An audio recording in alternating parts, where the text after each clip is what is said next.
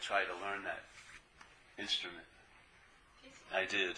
I failed miserably. It was too much work, so I gave up in about two weeks. but yeah, uh, but just hearing it is because the notes actually put an accent on the silence. That's the beauty of it. Yeah. So the notes call your mind to the silence that surrounds the notes. So you get that spacious feel.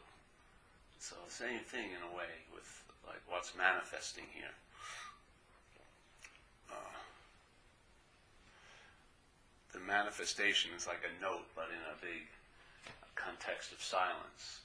And uh, when the manifestation is dominated by a mental process, I like to call selfing, and then there's the feeling of being that note, then the silence is forgotten because the, all the emphasis has to be on the note. Yeah. And then that's just noise. Yeah, that just becomes noise. There's no melody or rhythm to it. There's no theme to it. It's just like agitated chatter, yeah, in my view. But if that sense of self can be questioned and maybe entertained as not us, then the attention and interest gets dispersed, and then while the manifesting is happening, which it is, this is an action figure, you know, the, there'll be an emphasis on the silence or the stillness, you know, which is the context of it.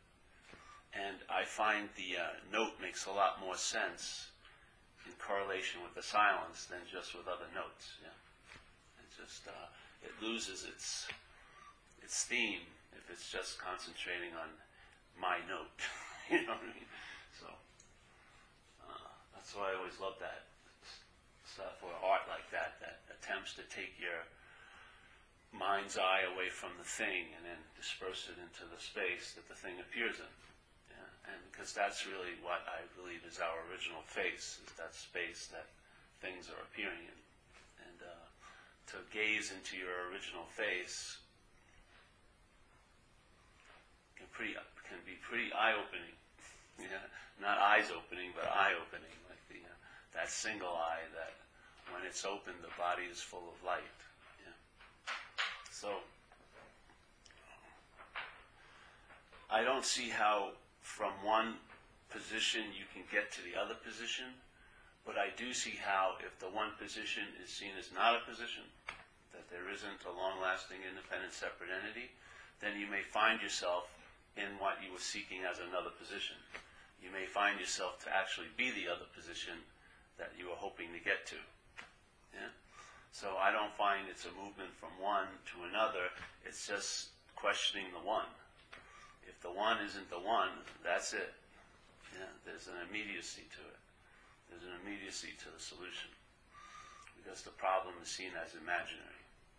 So the greatest movement away is not a movement at all you just recognize it's not you, and that's that. Yeah? And that's that can take time here.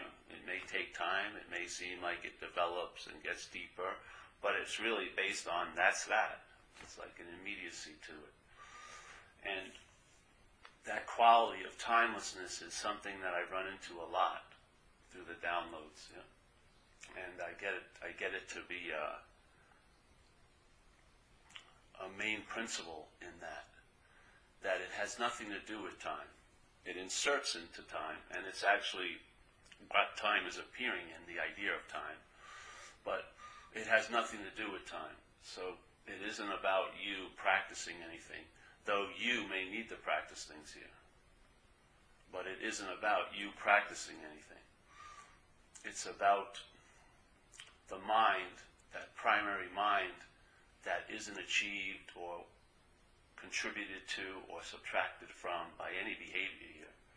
In other words, all the activity on the surface doesn't leave any mark on it.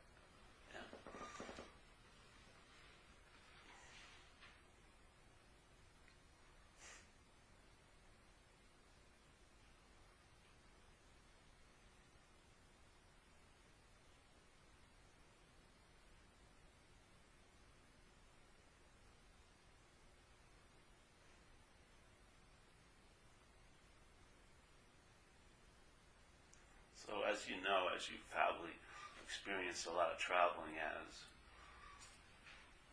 when the self-centeredness is the dominant theme, it produces a density, really. A density, or it's sort of like you actually are still conscious, you're seeing, but your head's been wrapped with saran wrap. Yeah. Each each layer of saran wrap is you can see through, but if you put 50 layers over it, it's going to distort. You'll still be thinking you're seeing, you'll still be thinking you're conscious, but the consciousness has been very dulled or densed out, you know, because you've got all this saran wrap. And I would say that's what happens in selfing. A thought or an idea of mind becomes the center of the activity, and then the system revolves around it. And with that orbiting, and it's got an amount of speed to it, because if it didn't, you would have a lot of experiences of space between all the thoughts and the ideas and everything. But it seems to sort of produce, almost like if you saw a helicopter blade, if it goes really, really fast, it looks like it's not moving. It seems like to become a solid thing. So in the selfing, it's moving so quickly, it almost produces like a hologram of a body as you, that it's moving around. Yeah. And so then that has its own gravity and everything stays in place. Yeah. I, me, my, I, me, my, I, me, my. It's all rooted in the sense of being a doer. It's all rooted in these ideas that keep sustaining this, this assumption that you are. Yeah? But all that you are in that form is an act of becoming. It's just mind trying to become something it can never be. You can call it a sense of being a long lasting, independent, separate entity, a thing. And it just constantly desires to become, desires to become. And it can never fulfill itself, so it can't stop. Yeah? It just keeps desiring to become, desiring to become. All the while, there's an aspect of mind that's just being. Yeah? Being is complete in and of itself. It's not in any form of a process. It's not, it's not at a, the three mile mark heading towards the ten mile mark. It's not, in, uh, it's not embarking, it's not departing, it's not arriving. It's complete in and of itself. All it is is expressing. Yeah? It's expressing, expressing, expressing. The expression has no other point but to express. It's not attempting to evolve into a completeness or to become more authentic than it already is. So in that sense of being, there's rest. Yeah? In the sense of selfing, there's never rest because it's always in the act of becoming. Yeah? It's always trying to be a self. When mind rests in one, it lives in agitation. Its realm becomes of time. It thinks quite a lot. It thinks about you as an object somewhere else at some other time. And it just plays. Yeah? Obsesses about you here, there and then, here, there and then, all around. Yeah? And in that sense of activity, it gets the feeling of being so. Yeah? But it can only appear to be so. It can never reach fulfillment. And that angst, that irritability in recovery in alcoholism, we call it irritability, restlessness, and discontentment. That irritability, restlessness, and discontentment never finds relief. It's constantly agitated because what it wants to become, it can't be. It can't be a long lasting, independent, separate entity because it's prior to that. It's something other than that, yes? What confuses it, it wants, to, it hopes to be seen as a thing which makes it blind to its no thingness. Yeah. It doesn't sense that what it is is of not of thing. And so when it doesn't feel to be a thing, it's desiring to constantly become that thing. Yeah. Yeah, yeah, yeah, yeah. And it drives someone crazy. You would call it obsession with self. And that irritability, restlessness, and discontent becomes uh, an imperative, like the first order of business. I've got to get relief got to get relief. That's basically my job. I've got to get relief from this. But what happens is it's an identification as. So your sense of trying to get relief from it is to get relief as it, yeah? which is ravenous. It will eat every relief you ever bring to it. I got relief when I shot coke, but I never, it never brought me to a state of being relieved. I never just one shot one night. I did a shot of coke and I put it down and I'm satisfied. That's it. I'm just ultimately coked out. There's no more coke for me. I've reached the level I've been seeking, and there you go. No, it never ended up that way. It was constantly ravenous. Yeah, the more relief it got, the more relief it needed. Yeah, it was eating it like like food. Fueling its desire to become.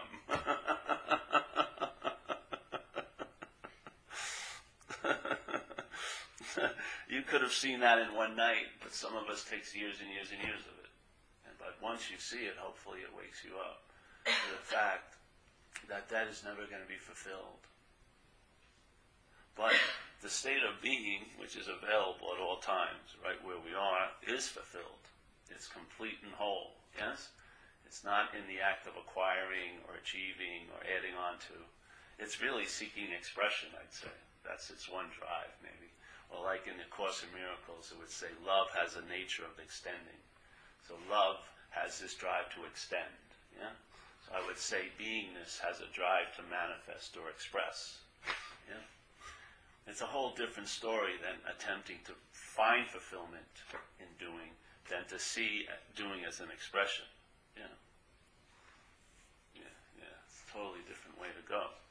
But if there's that identification as self, when the self tries to be, it's impossible because then being isn't seen as an immediacy; it seems as a, like a pract, uh, like the goal of a process or a practice.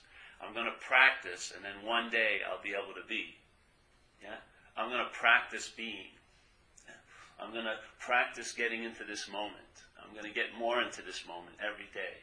I'm going to wake up and I'm not going to miss one moment in my day. I'm going to be constantly totally awake and I'm going to have my little graph of being and see how I did today.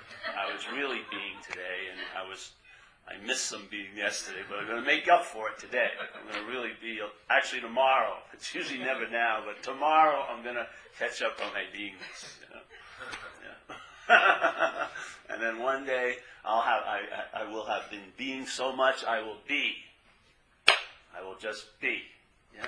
But the whole point is that's what's actually so. You're taking a circuitous route to where right where you are.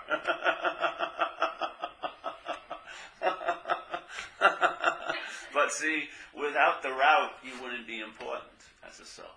Because remember, selfing is about becoming. So, to become a spiritual person is much more attractive than to be spirit. It is. To the conditional mind, to become a spiritual person can be incredibly attractive. It's like a lifelong, it could be lives long practices that it gets totally enthused about because it has this belief that I'm going to become spiritual. Yeah? But just to be spirit is sort of like you know, dog shit awareness type stuff. It really is. It's just day to day. Yeah, there's no whistles and dong. You know, nothing.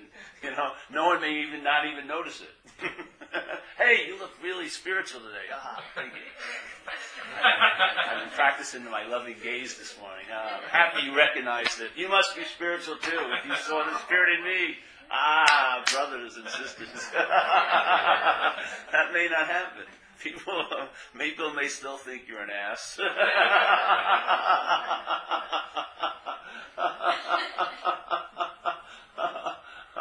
but all of that won't initiate any what? The desire to become. The desire to become. That incessant little match underneath your foot. The constant desire to become better or something or something or something or something.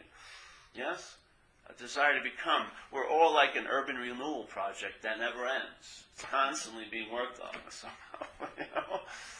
This is incessant. It's, it's seeking. It's agitation. And yet, when you find that it never goes to rest, then you mustn't have found the right salve. You know, it's sort of like an ointment with a rash.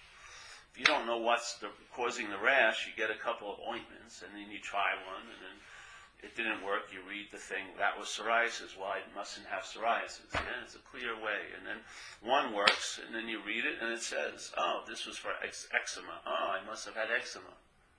Yeah, very simple diagnosis.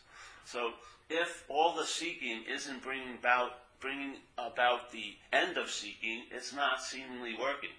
because it's not seeking for seeking's sake, supposedly. It's meant to find, yes? Isn't that the point? I would imagine it. But see, that's what you find out. That isn't the point. The point is in seeking. Because in seeking, I become a seeker. Yeah? In doing, I become a doer. Yeah? The whole point of the selfing is to produce the sense of a noun. You are that. You are a junkie. You are this. You are that. That's what it wants. It wants to complete its cycle, which it never can. It never can be. It can only keep becoming. Yes? Da, da, da, it's the first form of addiction. The mind's addicted to the idea of being a self. Yeah? The mind is addicted to the idea of being a self. That's it. And it's a constant, constant application of the drug. It, its interest and intention is wedded to the drug, which is selfing. And by listening to selfing, not hearing, because consciously you hear the selfing or you see it, but listening to it is different. That's when attention has been focused on it. And why? Because it's going to be about you. That little addictive song, it's all about you, is the drug of mind, of conditional mind. That's what it's drinking up. That's what it's shooting up all day. From there, it produces a lot of other consequences that form into other addictions when you try to get relief from this, which most people are attempting to do. They're trying to get relief from the addiction to self and it forms other addictions. Yeah? And then you get lost in the secondary addictions and you try to get relief from them, but the imperative to do all of those is from the first addiction. The first addiction is driving the impetus to do all the other things. So when you stop trying, when you try to stop doing this, but you, the, the irritable restlessness and discontent, which is caused here, isn't dealt with, you will do something else the mind will seek yeah, another form of relief, which can turn into an addiction. It goes on and on and on. But if you see that the first addiction of mind, of conditioned mind, is the addiction to the idea of being a self, the feeling of a long lasting, independent, separate entity, identification as a body. We're talking about a movement of mind that I like to call selfing. Yes? And selfing is just that. It's an activity of mind that you see and hear. Call it the thought system. And in listening to that and seeing it in a certain way, when you hear it or listen to it, it implies that there's a you listening to it. Yeah? That there's a you that's doing it. There's that there's a you that was doing it yesterday, and that there will be a you that will be doing it the next day. Yeah? It implies it's like a production that its product, yeah, which is the feeling of being you, is placed as the producer. Yeah? The production is selfing. It produces a product, for, and that's the feeling of being a self. That product feels like it's the producer. Yeah? In other words, you believe it's happening to you or you're doing the selfing. Yeah? When it's just a mental process. But when the feeling of the you is produced, that feeling of the you is the, historically the doer or the done to. So now, when selfing is seen, it's felt like I'm doing it or it's doing it to me. Yeah? That isn't an authentic feeling. That's produced by listening to the selfing. The selfing puts you asleep in a way. It causes you to take yourself to be the doer, to be the haver, to be the claimer. So thoughts are never seen as thoughts, they're held as your thoughts. I did them. I'm doing them. I'm thinking this. Yeah? Or they're about me. once that position is in place, the bondage is, is easily reinforced all day because it, K Paul is playing all day. And you're attending to K Paul because it's K Paul, not K Mary or K Stu. Yeah? Your interest in it is based on it's about you. Yeah? When someone comes over and tells you, hey, this is what I've been hearing from K Steve, you're totally bored about the K Steve broadcast. But the same broadcast, if it was under the banner of K Paul, you'd be very, very interested in it. Why is that? Is the production that good? No, the production isn't good at all. It's the it's the audience that makes the movie really good. it's it's you. It's the attention and interest of the mind where you seem to be that is enlivening that movie. The movie sucks, basically. but you're in it. That's what makes it seemingly so good. You'll follow the whole series. You'll go and rent them after they're done and watch them all at once one night. 18 chapters. Oh, me, me, me, me, me. Yeah? You, if you, you came in, you had the wrong DVD, and as soon as you saw it wasn't about you, you would cancel the whole subscription. Jesus Christ. Boring as hell. You, it's not the, uh, the production value of the movie. It's the audience. The audience is giving it all the meaning it has, yeah? And when the audience is you, and it's about you, you are locked into that film. You are locked into that film. And every bit of dialogue is to imply or infer there's a you. Every bit of it gets around to that. It's always pointing at this vague seeming reality you think you are. Yeah? It never shows a picture of you, but it implies, yeah, it infers, it refers, constantly. And oh yeah, if something something keeps pointing at, you think there must be something it's pointing at. Yeah, the whole thought system is pointing at a you, and while you're listening to the thought system, you never actually meet the you, but you just hey, there's a you, obviously, and that you, oh, it's me. oh, oh, I found myself.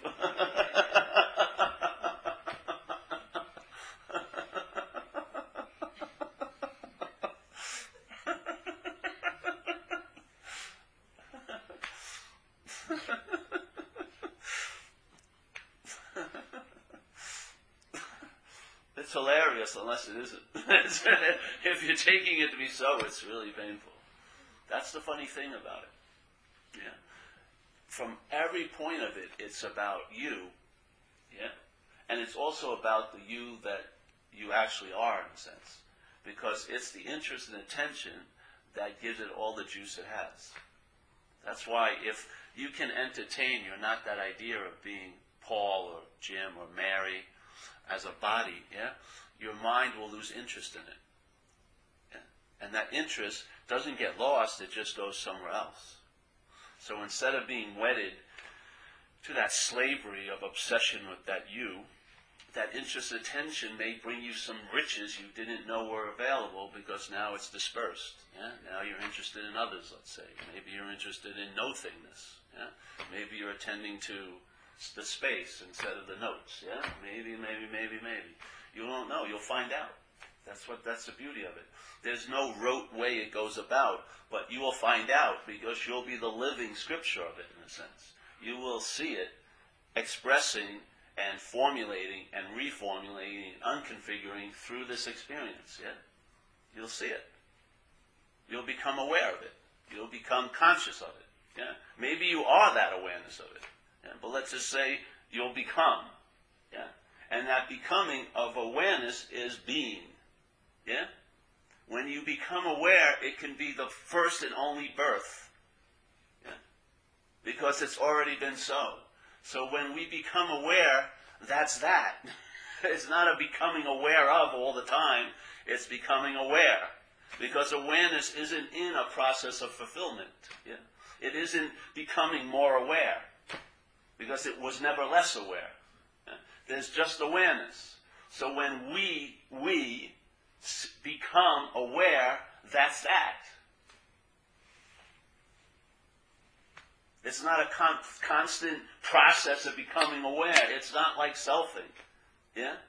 It's not like selfing because selfing never ever can be, but awareness is already awareness. Yeah. So when the be, when we supposedly become aware, that's that.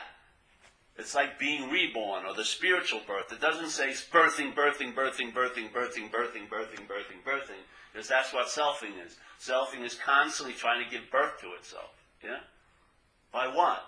By the thought system and by the interest and attention wedded to it. So you become a loser in the morning, then you're a winner in the afternoon, then you become a lover at night, then you become a bad lover the next day when she says, I hate you, and then you become this. You're constantly becoming something in selfing all day. Yeah? But when you become aware, that's that. Yeah?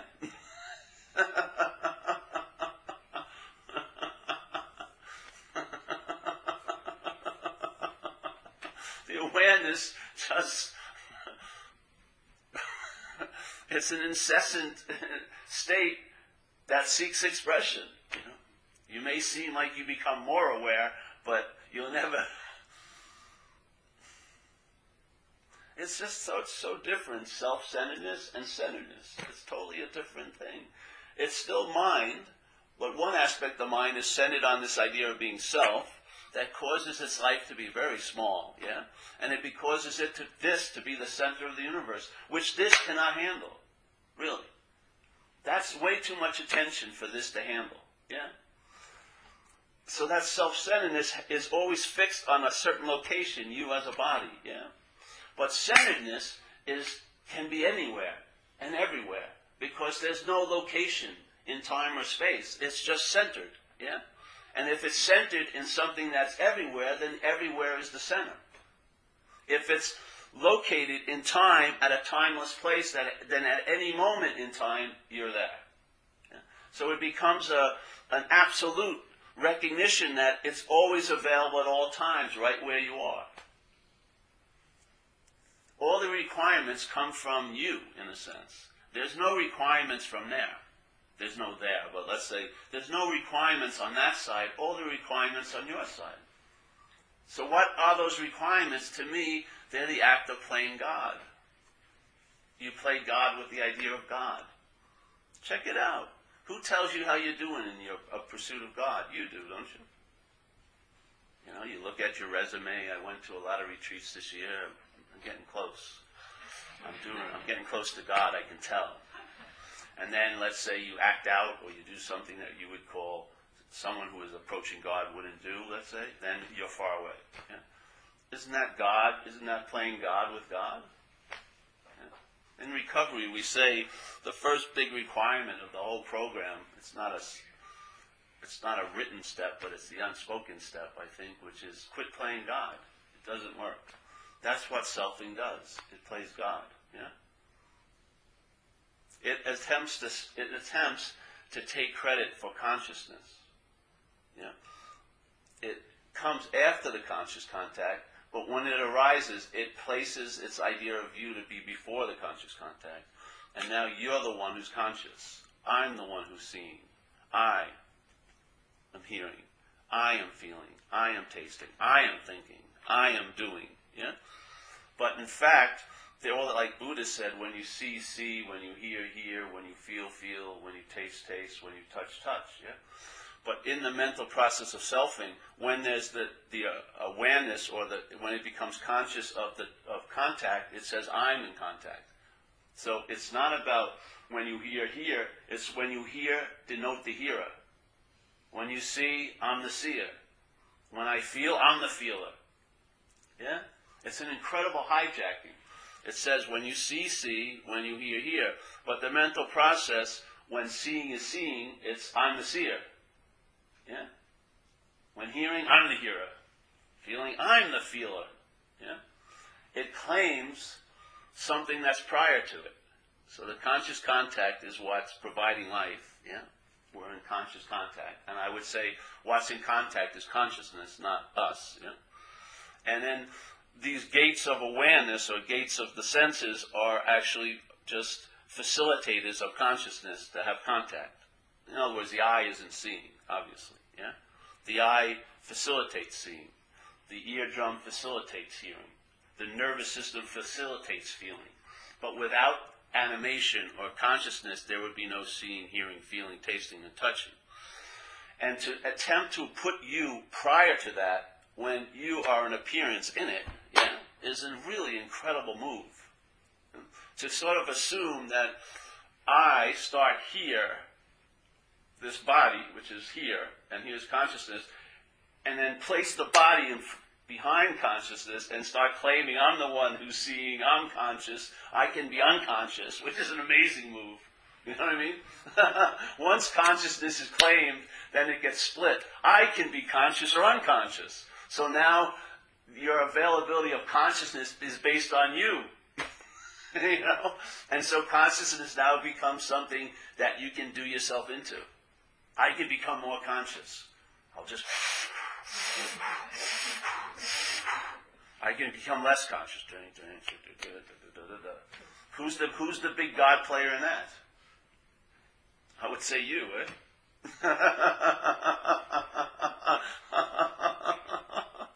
so, what would happen if you actually saw the idea of self, yeah, and there was a sense of the seeing of the idea of self? Yeah, the feeling of being a self can be seen. I would say the seeing is prior to that feeling. Yeah. I would say maybe, just maybe, you are what's prior to the feeling of being a self. I would say you and I are the seeing of that feeling of being a self. Yeah. So, in other words, I'm the seeing, not the seer. I am the hearing, not the hearer. I'm the feeling, not the feeler. Yeah. I will never be able to feel what's feeling. I'll never be able to see what's seeing. Never. I'll never be able to hear what's constantly hearing. I'll never. Because I'm looking for something. I'm looking for it as a thing. And it's actually the no thingness. It's a verb. It's seeing, hearing, feeling, tasting, touching.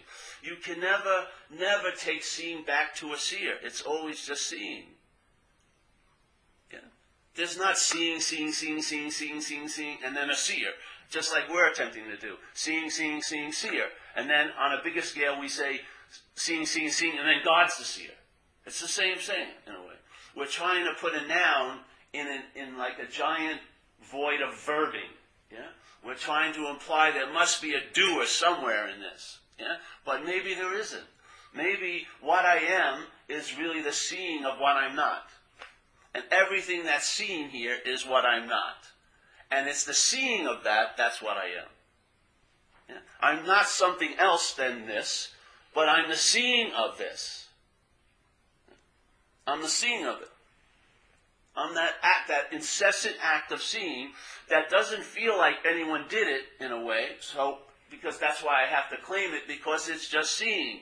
It never seems to have stopped seeing, and it never seemed to have started seeing. It's just seeing.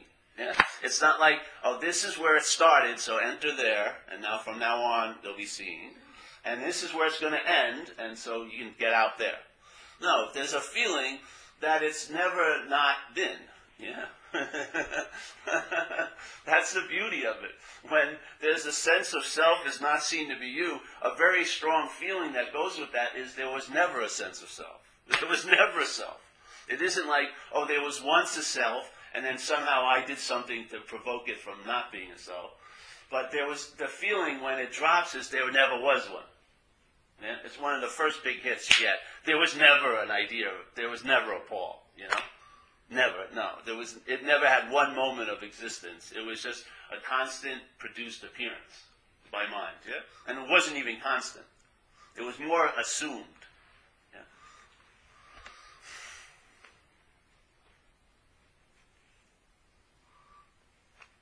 So if you take timelessness out of it and you take the uh, the need for becoming out of it, then what is it? It just is. And what does that imply to you? That you are just is. You are that which just is. Yeah. That I find mind can rest in. Mind can rest in there because there's no process, there's no movement, there's no desire to become. It's restful and peaceful. And if my interest and attention, which has been fueling the idea of obsession with self, yes, it's what's given it the technicolor quality. It's what's given it that Panavision feel. When an interest and attention is unwedded to the idea of being a self, that same interest and attention that fueled the obsession will now produce the sense of abiding in the truth. Yeah? The same interest and attention that seems to be fueling all the mental anxiety will be, will be laying the bed of rest. Yeah? It will be they, that enjoyment of peace of mind. The same interest and attention, just put into a different vehicle. Instead of putting in, it being put into self-centeredness, it's now put into centeredness, let's say. Its effects here in manifestation are extremely different. One provokes agitation, the other pro- pro- provokes rest. Yeah. One provokes a very discomfort in one's seeming skin, the other one an easing comfort in one's skin. One faith in a false system of thought produces tons of anxiety that provokes the physiological effects of fear. The other, interest and attention put into another, yeah, state of mind produces that peace, that rest, that abidance that you call the abidance in truth. Yeah? It's the exact same interest and attention. Unwedded from the selfing, and then allowed to follow its own course to its own source of no thingness.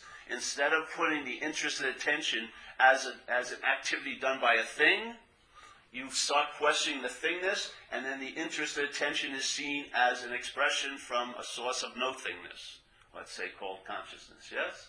So now it goes out, and it never forgets its home while it's going out. In the wedded to this slavery, it takes itself to be a thing, and therefore you're glued to all those thoughts about you. Every feeling is cast as my feeling. Yeah? Every situation is my problem. Time is my time. Children are my children. Body is my body. Thoughts are my thoughts. Everything is, is produced this claustrophobic effect, yeah, of attention and interest living in this self-centered loop. It never goes out. Everything that it meets, it meets as a you. Everything.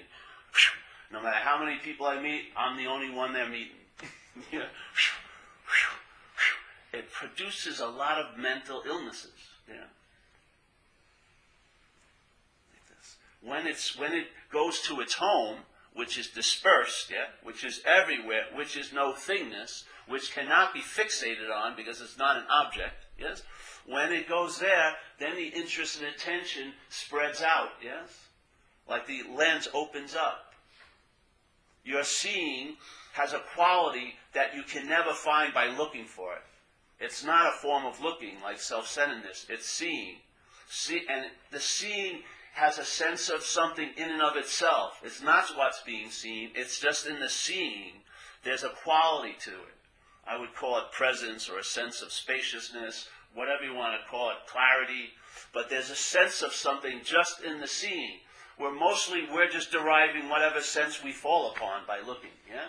We don't get the flavor of seeing in the looking. Because self-centered looking is focus. It's got an intent. It's got a, it's got an agenda, which is a desire to become.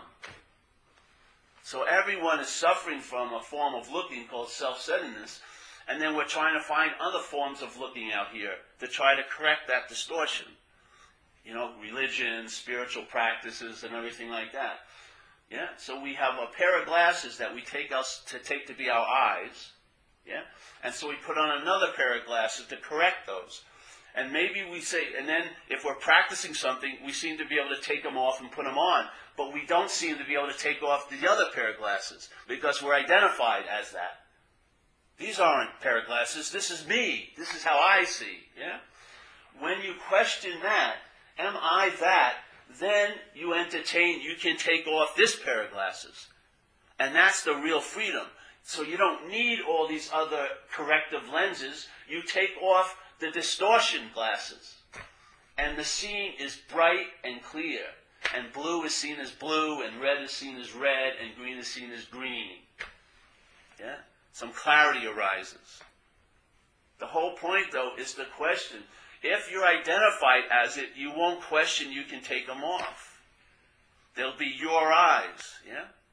And you'll spend a lot of time going to eyeglass places. You know, he'll be going from this meeting to another meeting to another meeting to another meeting. Trying, can you polish these glasses? Polish, polishing your eyes. Just take them off. Stop polishing the eyes. The glass. Oh, right, now I'm looking Kabbalah way or the Torah way or Buddhist way. You know, but all glasses will fail you. If you were clearly seeing and you put on glasses, the glasses would distort the seeing in a sense, yeah? No matter how good a pair of glasses or how great they looked, they would actually be distorting the seeing, not correcting it, yeah? Natural seeing needs no correction. It's self-centeredness, which is a pair of glasses, that is taken to be the way we see naturally. Yeah, that needs correction. But to me, the highest form of correction is taking them off. Instead of spending all this time finding the right, like, what do they call it? The right formula, you know, 120 and 10, whatever they play around with getting so it works really good. Yeah, yeah. Why not just take the glasses off? Well, I can't. They're me. Yeah, well, maybe they're not. That's what I found. When I was introduced to this idea for the first time in years, and I've been practicing a lot of spirituality, for the first time in years, I entertained the possibility, hey, if I'm not that, yeah, which is driving all this energy to try to get better, which is driving me to sit in shacks in Thailand for 14 hours meditating.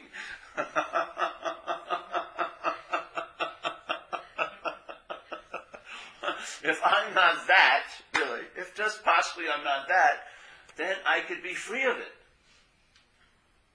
I don't have to spend my life trying to make it better.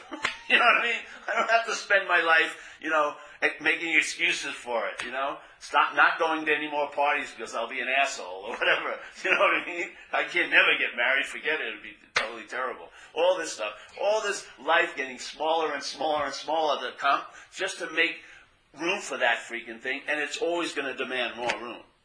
Yeah. I have a little story I like to tell. It's more related into recovery, but I sort of like it. So, let's say uh, in recovery we do this thing. I'm from a program of recovery you know, originally. Whatever originally, I don't know, whatever. I've been there for 24 years. But in this program, there's a part that's uh, it says uh, that hey, this is to be convinced that self is what has defeated us. Yeah, the idea of selfing. Yeah? To convince means to believe with certainty. It says, all right, to be convinced that self is what has defeated us. It says self manifested in many ways, which is what happens. Yeah? If you look at the dictionary, look up the word self, and it has a hyphen, and they have about 90 attributes that can self can uh, express, like self-destruction, self-love, self-trust, self uh, humiliation, all these things. Yeah. These all attribute, attributes are manifestations. If you look at the, the word dic- spirit in the dictionary, there's just one word, yeah. Self has about 120 attributes. So you, you've got to see the world we seem to be in. so, so it says, being convinced that self manifested in various ways is what has defeated us. It's a beautiful statement, yeah? Because it's, it can provoke a surrender, yeah? And a surrender, I can't, I don't believe you can be taught a surrender. It has to be given to you. That's what happened with me. I would say it was what I would call in the field of grace. Because uh, when it hit me, I had, I had been run over by cars and shot at and everything like that, but none of those had provoked a surrender but it was just a regular day at the office, and something happened, something came into the mind, and the seeking, the selfing, stopped for about four minutes. And I never knew it could possibly stop because it seemed to have always been on, yeah? But it stopped, that, that, that chatter. And that sound, that sound that gets so accented by the silence, there was just the silence accenting itself. It was, and my whole mind changed. And I haven't drank since haven't used since. And it only seemed to have lasted in time for about four or five minutes, but the solution that came through that four or five minutes has lasted for 24 years. And it has a huge amount of juice in it still. So it was a pretty damn good thing. Well, here it says self, manifested in various ways as what has defeated us. We will now look at its common manifestations. And this is we do what we call an inventory process, yeah? So let's just say, here's, this is the way I like to, to tell a story about it. So I have a beautiful lawn, really nice lawn. I have a nice porch. And I love to run around the lawn with no shoes on, and, you know, in the mist in the morning, the morning dew. And I have picnics on this lawn, and I have lawn bowling, and a lot of my life is lived in my backyard. It's a beautiful lawn. And then one day I jump off the, the porch, ready to run around in the morning dew, and I land in a big pile of doo doo, you know, dog doo. So immediately my life gets a little smaller. I can't wear, I gotta wear shoes now every time I go on the lawn. So I jump up on the thing and I go inside and I'm just gonna ignore it and see what happens. so I come out and it's starting to smell and I walk and I see where it is. So I walk somewhere else and I land in some more dew. Yeah. And then I notice there's a lot of shit everywhere on the lawn and it's starting to stink like high heavens. So I had a lawn bowling thing, you know, scheduled for that day. I had to call it off. Yeah. And then I go inside, I sleep on it. Next day, it's even worse. So what happens? I go in the porch, I just pull down the shades. I go to a store, I buy some pictures of beautiful lawns, and I just sit in my room reminiscing, oh, it was so great when I had a lawn. And I have other people suffering from the same thing. They come over, and yeah, look at that. Yeah, it reminds me of when I could play around in my lawn. And, well, you want to try? No, it's forget it. It's full of shit. I mean, Let's just look at the pictures, you know what I mean? So then one guy comes in, knocks on my door, says, "Hey, I think I have a pr- solution to your problem," and I'm very, very eager because the problem is really a big problem. Yeah, and he says, "Hey, if here's these pooper scoopers, yeah, if you get really good at them, maybe you should buy two. If you get really good at them, you can pick the shit up quick enough, you'll be able to maybe enjoy about four by five feet of your lawn. You know what I mean? It won't be like the old days, but it'll be like, you know, you'll have a little bit of lawn. Maybe you can have a, you know, like a solitary picnic, just you. Don't lay down, just stand up. But you'll have the lawn, a little bit of it. And you go, okay, that motivates you. I want to get better. So, and you're getting pretty good. And the word gets around, hey, there's a guy that knows how to pick up shit pretty good. And then, uh, so people start calling me up and they uh, they asked me, well, what Poopa Scoopa do you use? And I have an autographed version now. I've got a little deal with the Poopa Scoopa company, and they've asked me to write a book about it, and, and I become like a circuit speaker. I'm going around speaking because a lot of people are in the same situation. They had a beautiful space in life, and now they don't can't seem to use it anymore. So I get, you know, an identification starts arising. I become like a a master pooper scooper, let's say, and a lot of people looking for me for help, and I've got a position and I'm getting filled with myself, yeah. The desire to become is quite strong, yeah. And so then one day a guy comes, knocks on the door, and he says, Hey, I heard about your problem. I said, What problem? Yeah. I've solved it.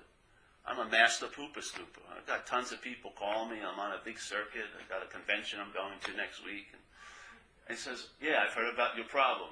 He says, No, no, no, no. He says, Okay, well, if, you don't care, I'm going to tell you anyway. And he says, Well, what is it? He says, Well, find the dog. What? Find the dog. And then he walks right out. What do you mean? Find the dog. If you get rid of the dog, whatever they, wherever that dog is, there won't be any shit.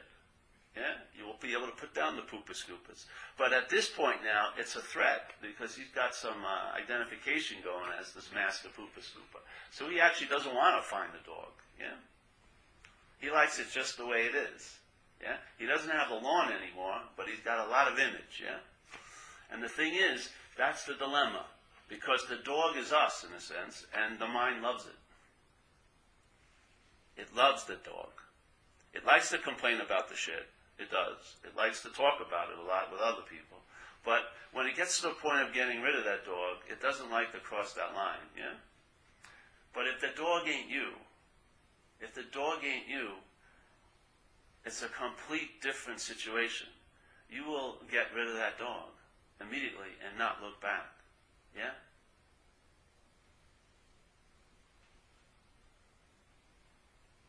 And then no more shit ensues.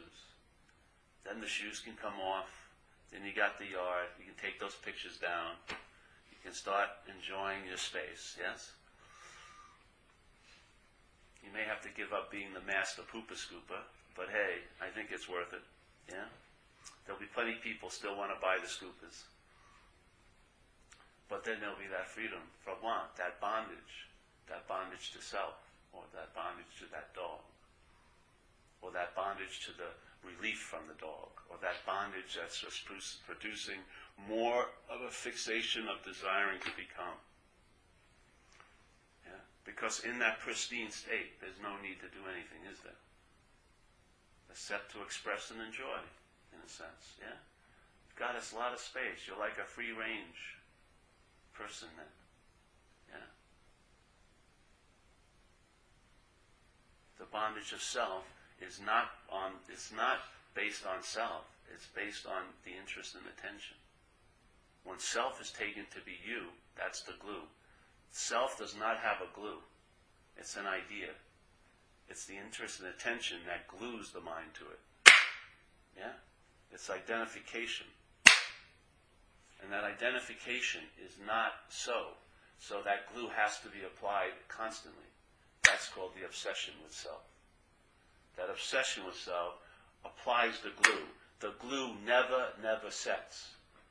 It never, never produces a bondage. It just appears to produce a bondage. Yeah? At any moment, if questioned or seen, it's not so. But if it is in question or seen, it seems to be so. Yeah? Constant, constant application, constant application, constant application. Yet never, never fulfilled. It can never bond. It can never be. It can never be. That's the solution. It can never be. Therefore, it never was, nor will it ever be. Yeah? So by seeing what you're not, that's what you are. The solution is seeing that it's an imaginary problem. So therefore, there's no need for a solution. Yeah? What would you have to do if you saw that something that was driving you crazy was actually not happening? What would you have to do? Nothing. Yeah? It's just a seeing that it's not happening.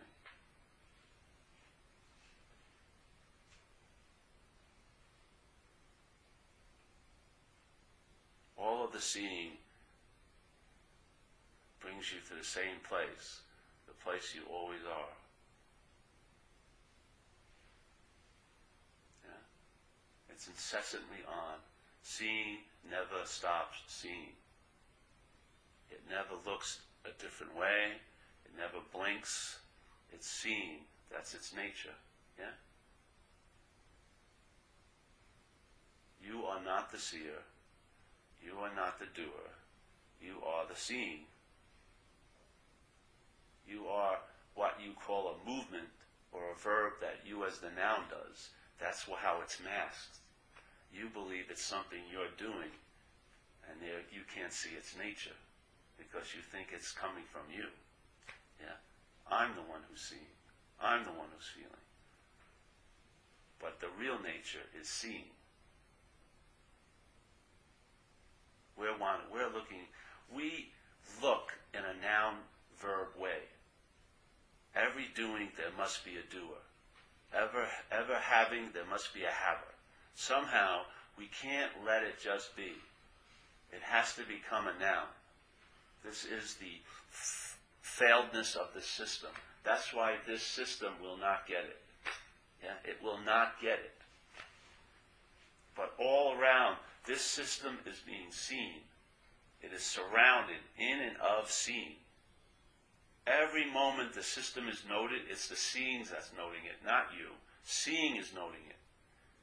Every, every thought that's ever been seen, you have never seen it. Never have seen one thought. There's the seeing of the thought, and then the story that you are the seer kicks in. Yes? Yeah. Is it possible to have a, um, a preference for a particular outcome in a situation without there being identification? Yes, definitely. You are going to have preferences. The action figure. It has biases and preferences and everything, everything else. But you're not the one who has it. Yeah? To try to give up preferences is a preference in itself, yeah? That's the whole point with self. Self can't get out of self. So if you study about how to get out of self, that could be a form of being in self. you know what I mean? You can't ever get out. It's, and that's what happens. We get our attention gets lost in the Chinese thumb puzzles, you know, whatever, and we don't see the bigger picture. That all of this is just activity based on there and then duality. Yeah, it moves. It's like it's like uh, tides on a, a body of water, a low and a high tide, and then currents. Yeah, we're taking those to mean something. Yeah, but all they are are just movements of mind, and yet the context of mind is seeing. Yeah. And selfing is the most powerful movement. Hmm? Selfing then would be maybe considered the most powerful movement of mind. Well, it would definitely seem to be that if there's a if it's to you, because then the you has been produced. yes, so it would be the most powerful. You know what I mean? That's why I always like to end it with to you. If it feels like that to you, that's the demonstration of its power, because the to you is what it produces. Yeah. For the selfing to be super powerful, it has to be to a you, because that's what it produced—the feeling of being the you. Does selfing happen over there? What? Does selfing happen over there? Selfing's happening. Yeah, sure. The mind selfs a lot. It's an activity. It's like pissing. Do you piss once, and that's it for the rest of your life? Do you digest once? Like I, I did, you know, I combined 12 years of eating, and one weekend I went on a digestion retreat, and I re- digested all those food. and now I don't digest now for the next 30 years. It's a mental process, just like a physical process, called selfing. That's what it's doing. Yeah, but, but I just, I guess I have this notion that once the seeing is, the selfing is seen through, the mind still operates like a mind. Yeah, that's the the selfing. selfing aspect of mind wouldn't be showing up. No, no, no. The selfing uh, shows up, but it doesn't produce its product, which is a self. Yeah, the feeling of being a self. In other words, the well, it definitely slows down a lot and everything, but it doesn't have to stop. That's not. There's no prerequisite because there's a seeing of that. As soon as long as the product, its product is the feeling of being a self. That doesn't get produced anymore. There's just selfing. Yeah. That's why it's that's how you can describe it. You come here and describe it because you're not it anymore. So you can tell, you can see it because now the emphasis is on the seeing of it, not on being what it's what's being, not being it. Yeah. That's where you can come here, and the, the only teaching you can do is about what you're not. You can't teach anyone about what they are. Yeah. It's impossible. All you can do is teach about what you're not. That's to me is the best way is to describe the activity of what we're not with the hopes that the mind would come out of that mental yogic posture of selfing, know, the one asana it's been in for years, you know, and come out and then receive, hey, I may not possibly be that. And then the mind unfurls, and in that unfurlment, you know what you are in a sense. There's a sense of being that. And the emphasis shifts from what you're not to what you are. And then that's where the seeing becomes stabilized. So now you see the selfing, you don't see from the product of the selfing. Yeah? Once, when there's the seeing of the selfing, let's say before the seeing, well, let's say when there's the seeing from the selfing, that's being the product of it, yeah? So that's a form of looking called self-centeredness. Yeah? It's still seeing, but it's, it's bastardized now, yeah? The mental process has claimed the seeing as something it's doing, and now it's for a form of looking called self-centeredness. Yeah? That can be seen, and if it's seen, it doesn't happen. It doesn't, the product doesn't get produced. You don't have the feeling that you're doing it. Yeah? And that's why you have no interest in it. Because it's not about you. The try, yeah, yeah. Could you say that the product still happens, but it doesn't get put in front? Or, or like, you know, Yeah, yeah, yeah. Well, that product and the feeling of being in front is the product. because selfing can produce a product. But as long as the product isn't put in front to be thinking that it's the producer, Yeah. then, it, then it's, Well, actually, selfing, that's, that's the product it produces. okay. It's the feeling of being the self. And the self always has to have a historical position, or you wouldn't feel you were here. Yeah? You have to have a feeling that you were here before something happened, yeah? So that you could seem to be the source of it. That's a feeling. You didn't have it when you were a baby. It's been produced by the mind. Yeah, the mental process produced it. It's a trick because you were actually a product of an activity, but we're put in front as being the one the activity is being done to or doing it. Yeah, it's a tricky little maneuver. So you have a feeling of being historical, just like if you have a beautiful event like an epiphany. Yeah, you know where there's been an interruption in the linear story of you, and then there's for some people it's an incredible highest experience they'll ever have in this life. Yeah. And you'll notice, though, if you've ever gone through anything like that, when it seems to end is when the mind rises up and says, Oh, I just had this incredible epiphany. So the selfing claims it, puts the you, and the feeling is, as soon as that happens, you feel like you were there before the epiphany, you, yes? And therefore the epiphany happened to you, and now you are here after the epiphany, and therefore the epiphany happened to you. Yeah? Yet it didn't happen to you at all. It happened. Yeah? You see how it claims it? That's what it does. It has, life is happening, and what the selfing does is claim it. It claims life as if, as if it's happening to you. That's its whole move. Because it doesn't have a life, and for it to become, it needs a life, so it has this life, yeah? And it's calling it my life, yeah? And it has to keep calling it my life because life will bleed through as life quite easily. So no, I gotta keep tattooing it with my life, yeah, which is the act of claiming. You watch it. That's what it does. It rises up, and when it rises up in claims, it produces a historical feeling of being there before what was claimed. yeah? So I'm always the claimer of everything. That's who I am. I am me. This is my life. Yet, it's so obvious that it's not so. It's a sleight of hand, which takes time to do. Yeah? The consciousness is prior to the mental process. The mental process takes time. Consciousness is, yeah? Mental process takes time. The mental process takes time to claim the consciousness and make it something I'm doing. Yeah? It takes time. That's where the solution is, because the solution is timeless.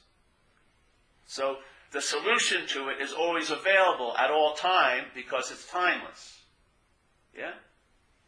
Once you start getting the flavor of timelessness, you'll see the, the, the whole thought system of selfing is drenched in time. It's drenched in time.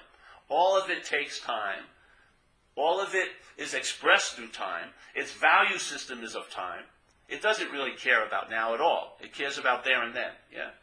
Because there and then, it can fixate on itself as an object and picture you in the past and picture you in the future, which keeps the little sense of continuum going, of you as the one who's in life, instead of life. Yeah.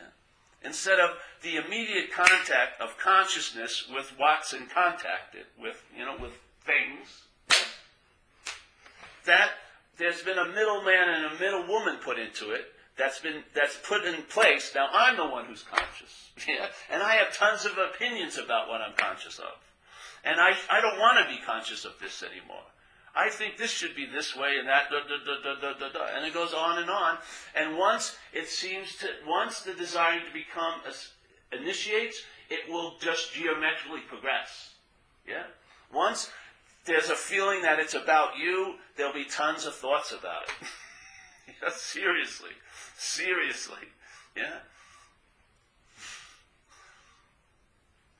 Why do you think it's in time for? Because you can only appear in time. Yeah? That's the beauty of this, whatever we call this moment. You are inherently absent here.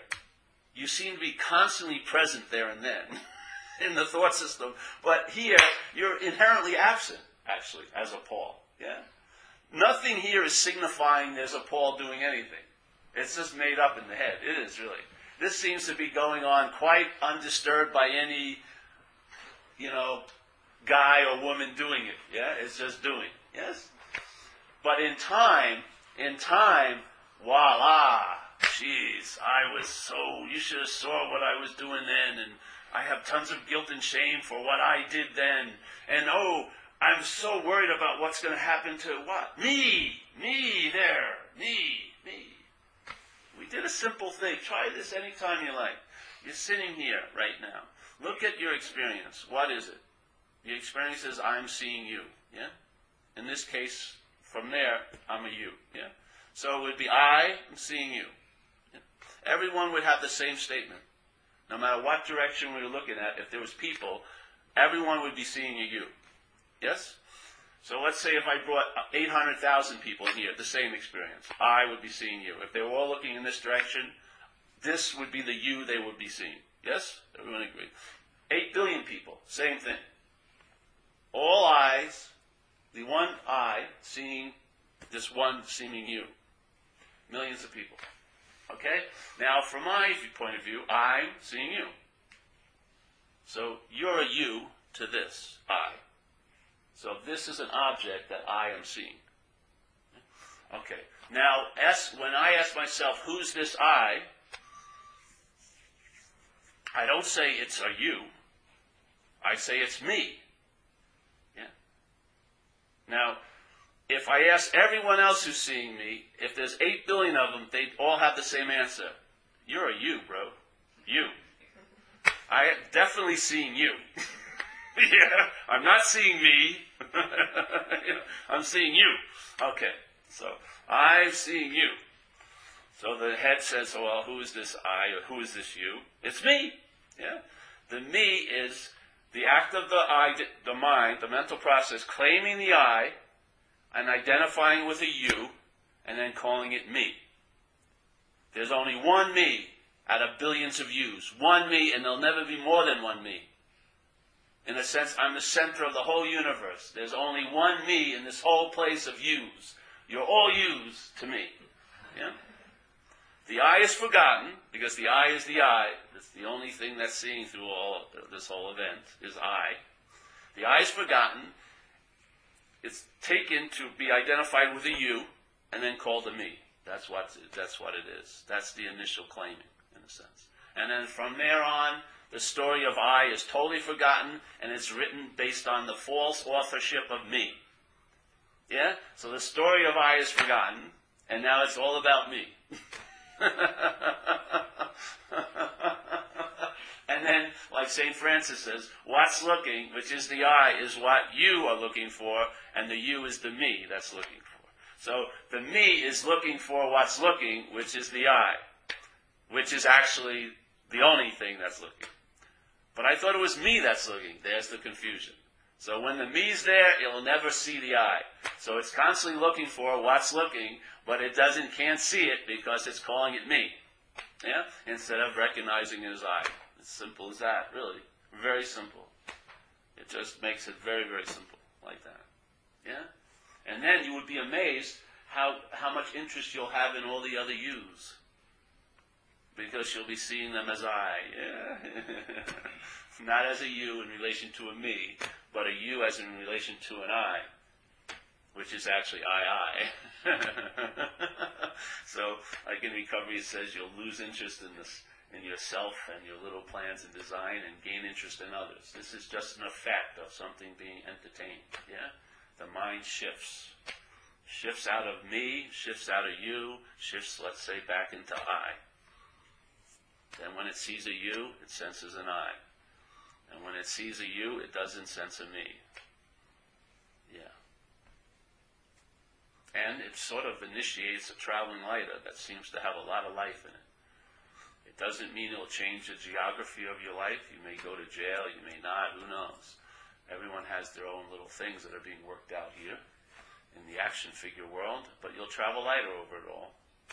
So then there's like no cause or effect when in timelessness. No, not in timelessness, but there's cause and effect here. But you're not the cause. That's a good one to know. Yeah? Yeah, in timelessness, see, to me, the flavor of timelessness, I would, I call it a pause a lot. That's how it senses with me. Where each moment, like when you were playing, it was, be, it was lifted into a very obvious state, but each moment there's activity, but it's totally surrounded in silence. So, so that's pause is is what allows the note to be really appreciated. Yeah, is the silence. Yeah, it's the same thing with life overall. It's the sense of presence of, or of the I-ness that actually produces a deeper appreciation in the appearance of the manifesting. Being obsessed with it as me seems to sort of produce a density, yeah? Where notes start just like rubbing like chalkboards sounds, yeah? There's no there's no sense of any kind of harmony or any melody or anything. But as soon as that's lifted, if- and that that that claustrophobic obsession with you as a me gets lifted, it's uh, how you travel during a day is quite different. Yeah, just feel it's just like I, I like to use the word free ranging. You know, it's just a, a sense of freedom that's available. Yeah. Why? Because there was no bondage really. It's not like the freedom you get after you get out of jail. There's a certain sense of freedom, but it's produced by the sense of being in jail. This is not that. This freedom says there never was a bondage. When this freedom hits you, it was like you've never been freed from anything. You see the uh, the uh, the phantom-like uh, appearance of what was taken to be real. You just see it very clearly. Yeah. It's always been the phantom. That's one of the strongest feelings of it. If you want to call anything in time, it's just like there's never been any solidity to this whole act. Yeah. So for me, the real freedom is that there is no bondage. Yeah. Well, let's say there's no one who could be bonded.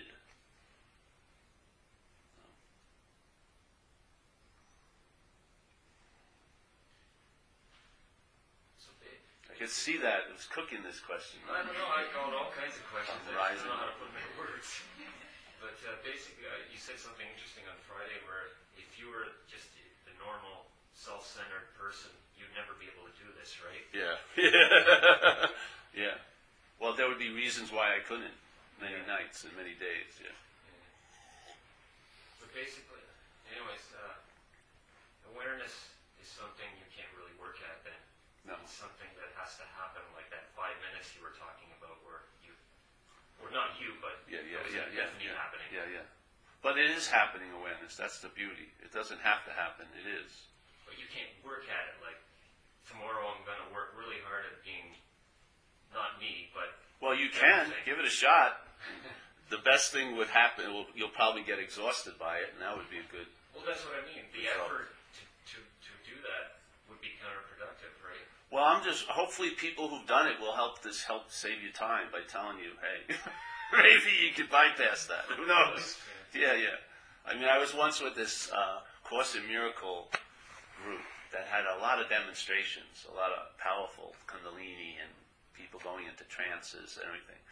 And if you were into that, it was very attractive because it's. I, I thought demonstrations would prove like spirituality, you know. So I was involved with that, and I was involved with a woman there. She'd been there for five years, and we went out together. And she was one of the major demonstrators. I mean, she'd go to these functions, these meetings, and she'd just go. I mean, she's like a nuclear reactor, light, tons of whatever. And then after, uh, so we were going out, and she told me, you know, it doesn't mean anything. And she saved me a lot of time, seriously, because I got it. I said, all right, you know what I mean? It doesn't mean It didn't mean anything. It was all just phenomena and experiences. Yeah. The, the the real the real for me, the joy is like a dog shit awareness. Really, it's just it's not a very big, like uh, whistles and horns. It's just like a.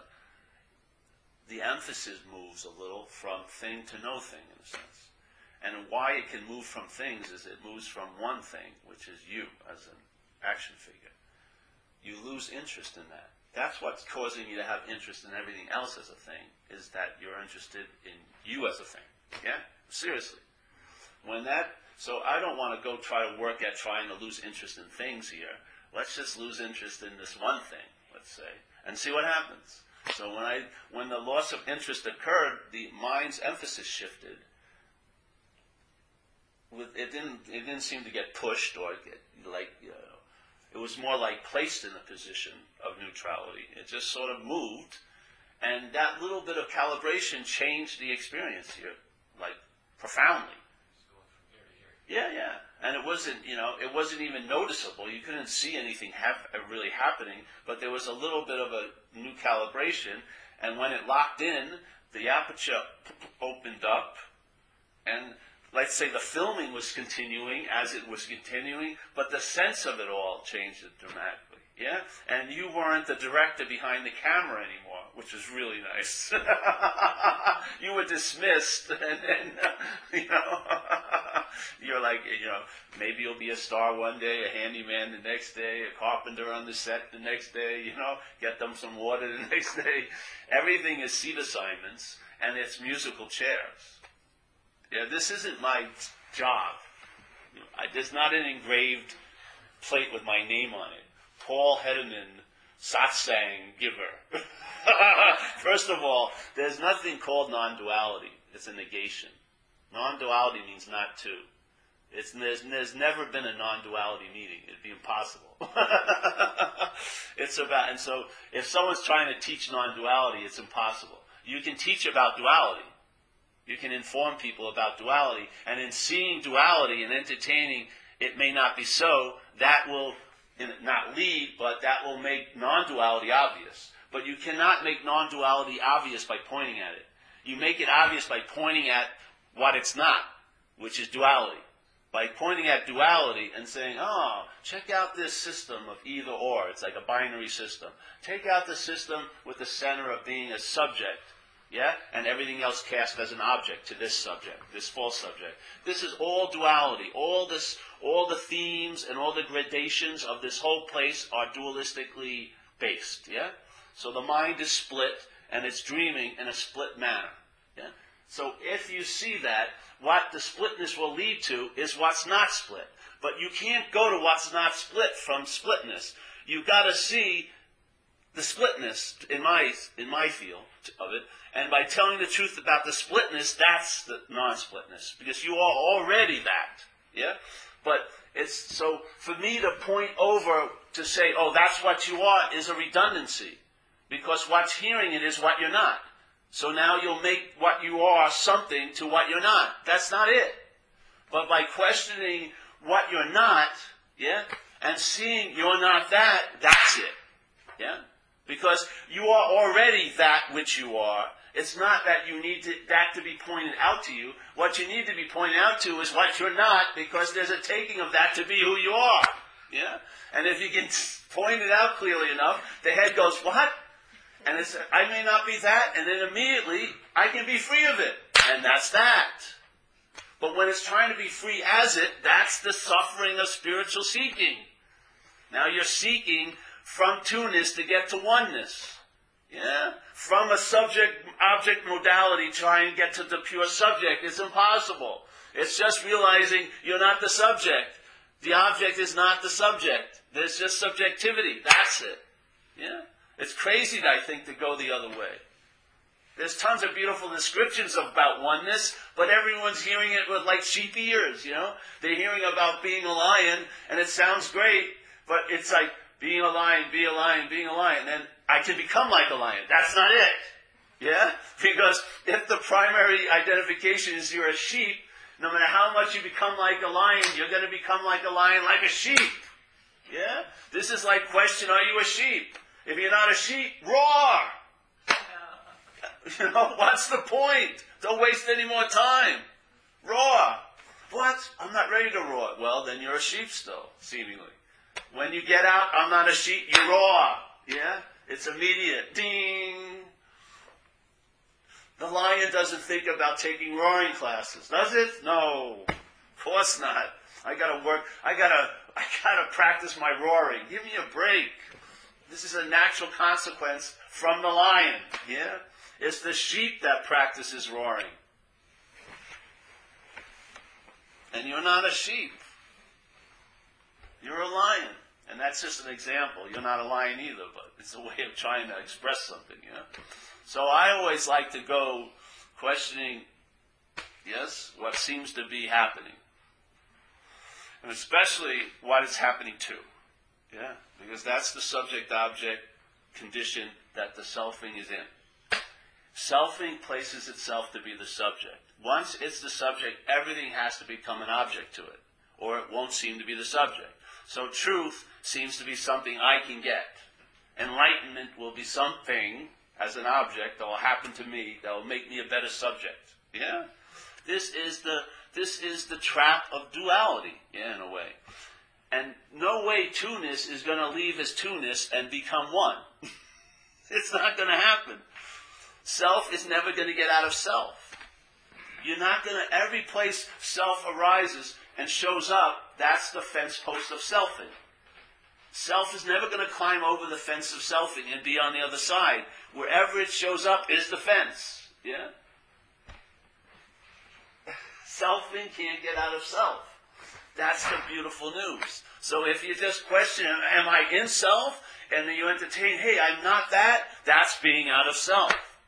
The being out of self is realizing you were never or could never or can never be in self.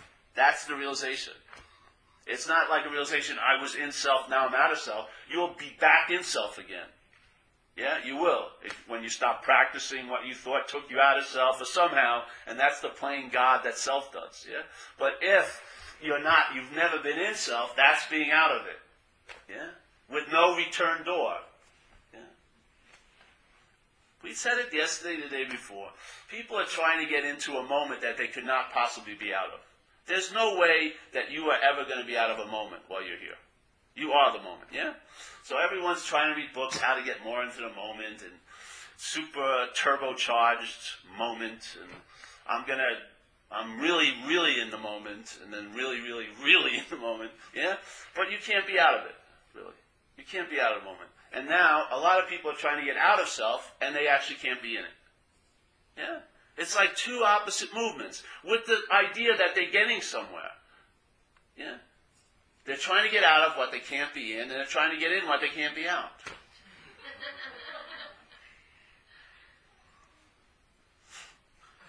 this is simple, really. The mind's, the building blocks are all skewered in this dualistic frame. We're just check, it changes. Then everything, blue becomes blue and red becomes red. It becomes clear. Yeah? Not to you, just clear. Yeah and that, that, uh, like you said earlier, that, that four minutes you had, like, um, for me being, you know, uh, an addict, and uh, like I, I got out of jail this morning, and I have, I felt that, you know, I, I have that feeling of, I, I still feel the same, like, of that wanting, like, first thing I wanted to do was go and use again, right? And, uh, it's that I can't get over this. Uh, like I, you know, at times I understand exact. I, I, I think I, I get what you're saying, and then it make it makes you know, there's a lot of clarity there, and then but there's still that that thing inside of me that's just I'm struggling with. Yeah. So I was wondering, with that four minutes you said, is it just something? Was it like a, a, a gift? From I would say it was gift, yes, it was grace. But I also want you to see, you know, just throw out to you, you didn't use yet. Today, have you? So, No, I, I, I actually went to a house to use, but you uh, didn't. They weren't there, and somehow I ended up. I called and now you're here. my It was so friend. weird. He uh, called me on the way, and I was just going to pass his house. Yeah. yeah, yeah. It's not that weird.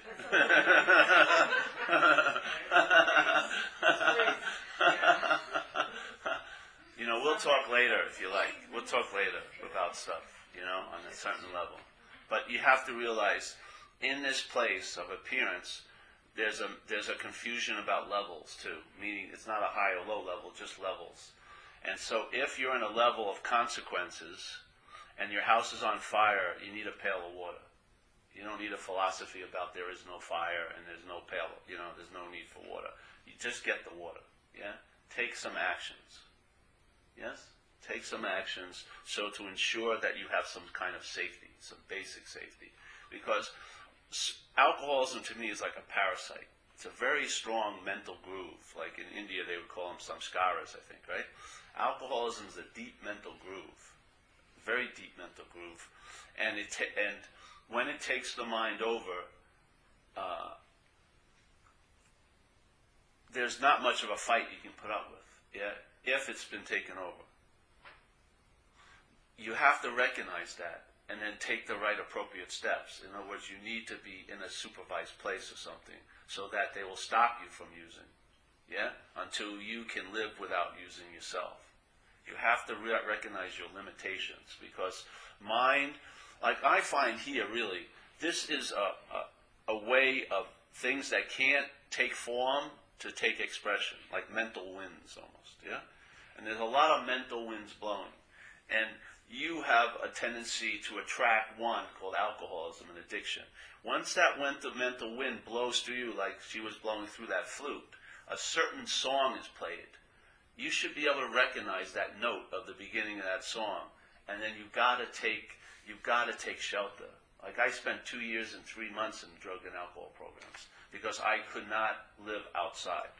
I had to be institutionalized for a long period of time for something to be broken. And even then it wasn't broken. And it had to be broken by getting my ass kicked once again until I came into recovery and I was defeated. And I admitted my defeat. The system had completely collapsed and I was just a ruined, wrecked action figure. Yeah?